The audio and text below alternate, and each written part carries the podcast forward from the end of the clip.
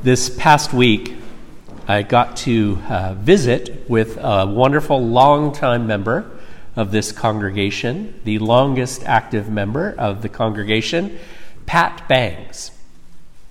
At one point, Pat was talking about her dad and mentioned that he went to war in Europe when he was a young man.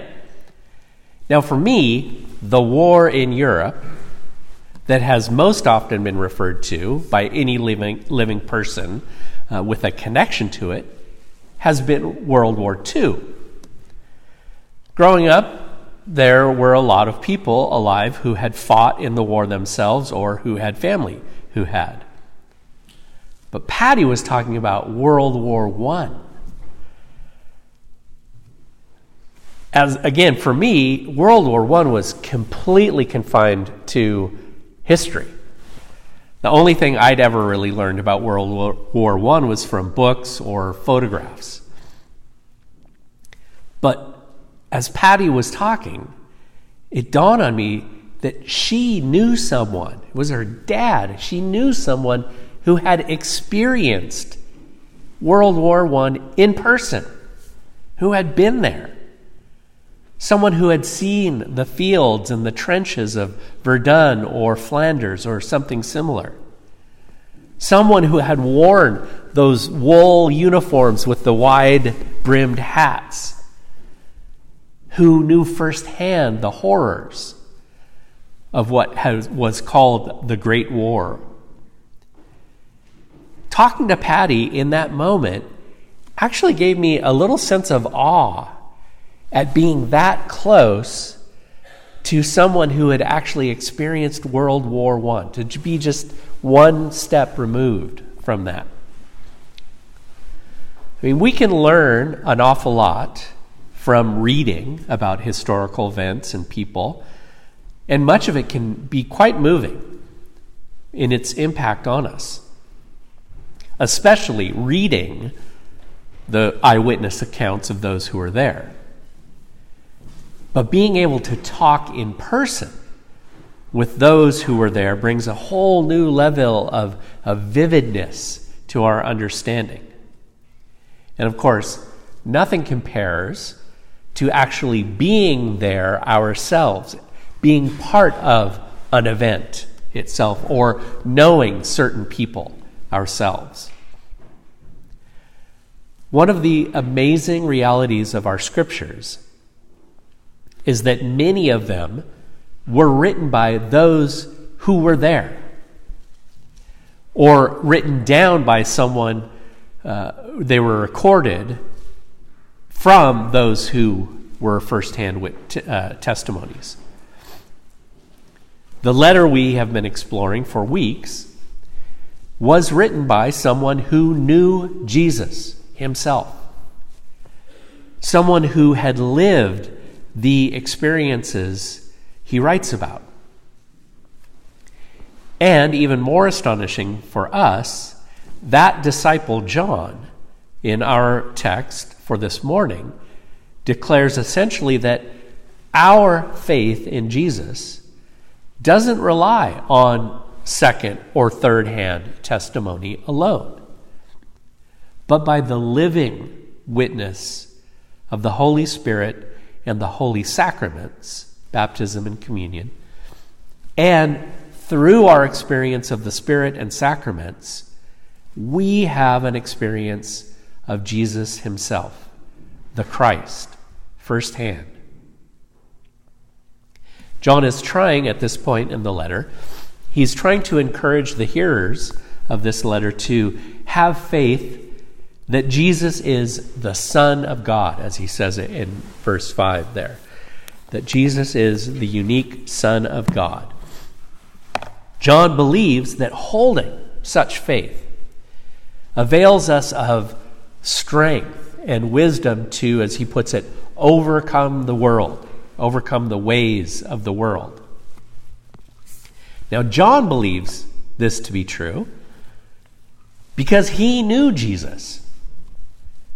He lived in the company of Jesus. He heard and saw much of what Jesus said and did. But even John doesn't say, take my word for it, or at least by itself. He adds, we heard in verse 7 and 8,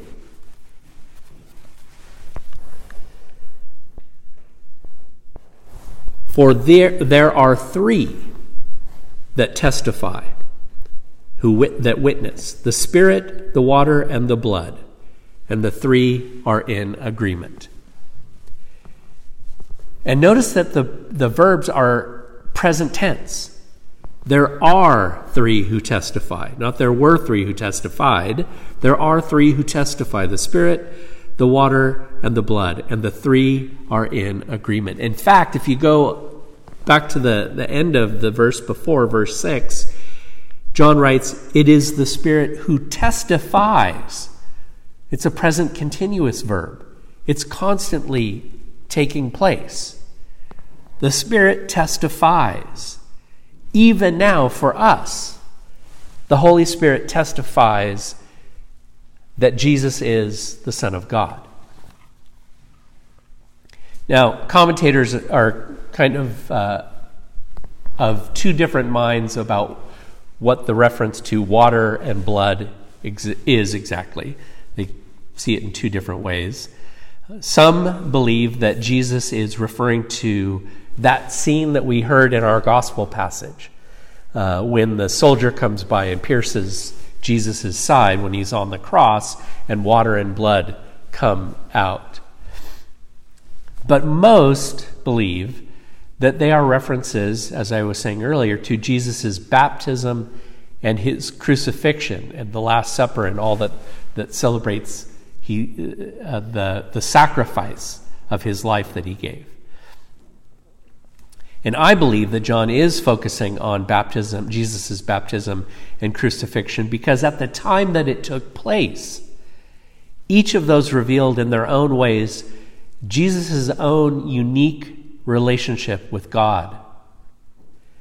And they are the two events that Jesus Christ commanded his followers to continually participate in through our two sacraments, ongoing, wherever we are gathered baptism and communion. Those are the only two things that Jesus, when he came back to life, said, Do these things in remembrance of me. Each of these sacraments, baptism and Holy Communion, not only remind us of the historical events they represent, but by the work of the Holy Spirit, they somehow avail us of the experiences themselves. We are incorporated into the body of Christ and in Him experience his baptism and crucifixion, which overcome death and raise us to new life. I like the way William Barclay puts this all together for us. He writes In Christian baptism, things happen.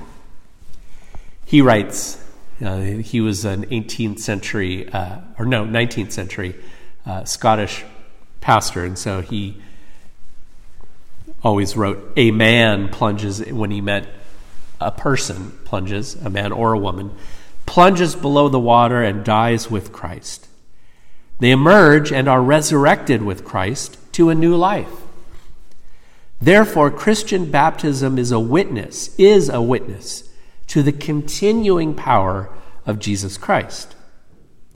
In the Lord's Supper or communion, there is given to men and women the opportunity not only to give thanks for Christ, uh, to Christ for his sacrifice made once for all, but also to appropriate its benefits and to avail themselves, ourselves, of its healing power.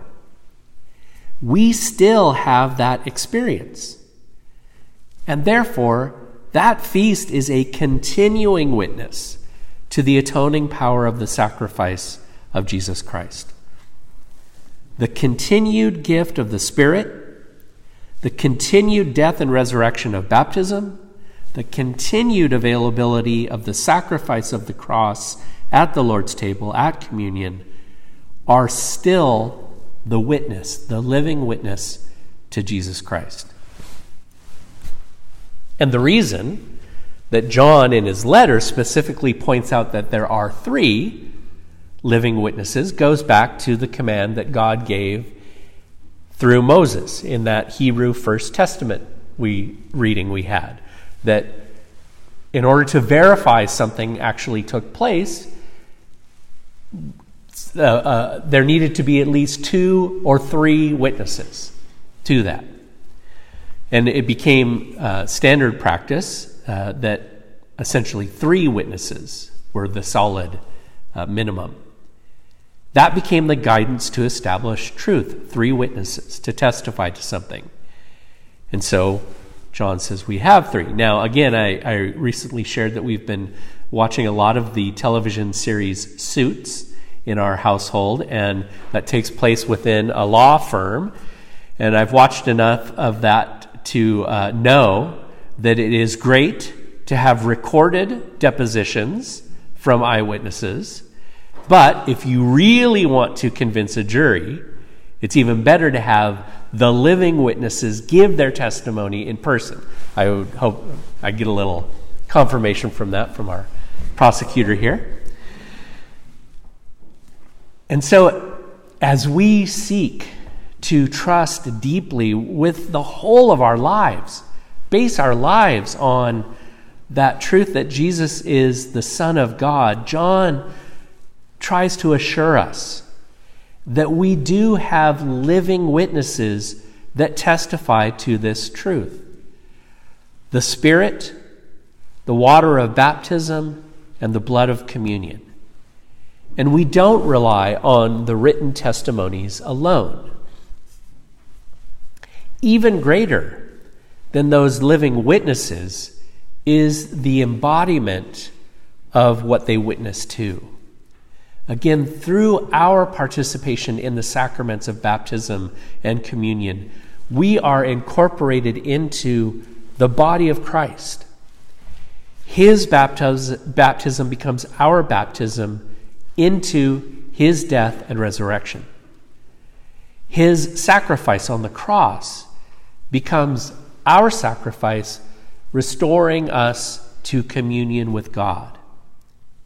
Now, it does not feel that intense every time we participate in the sacraments.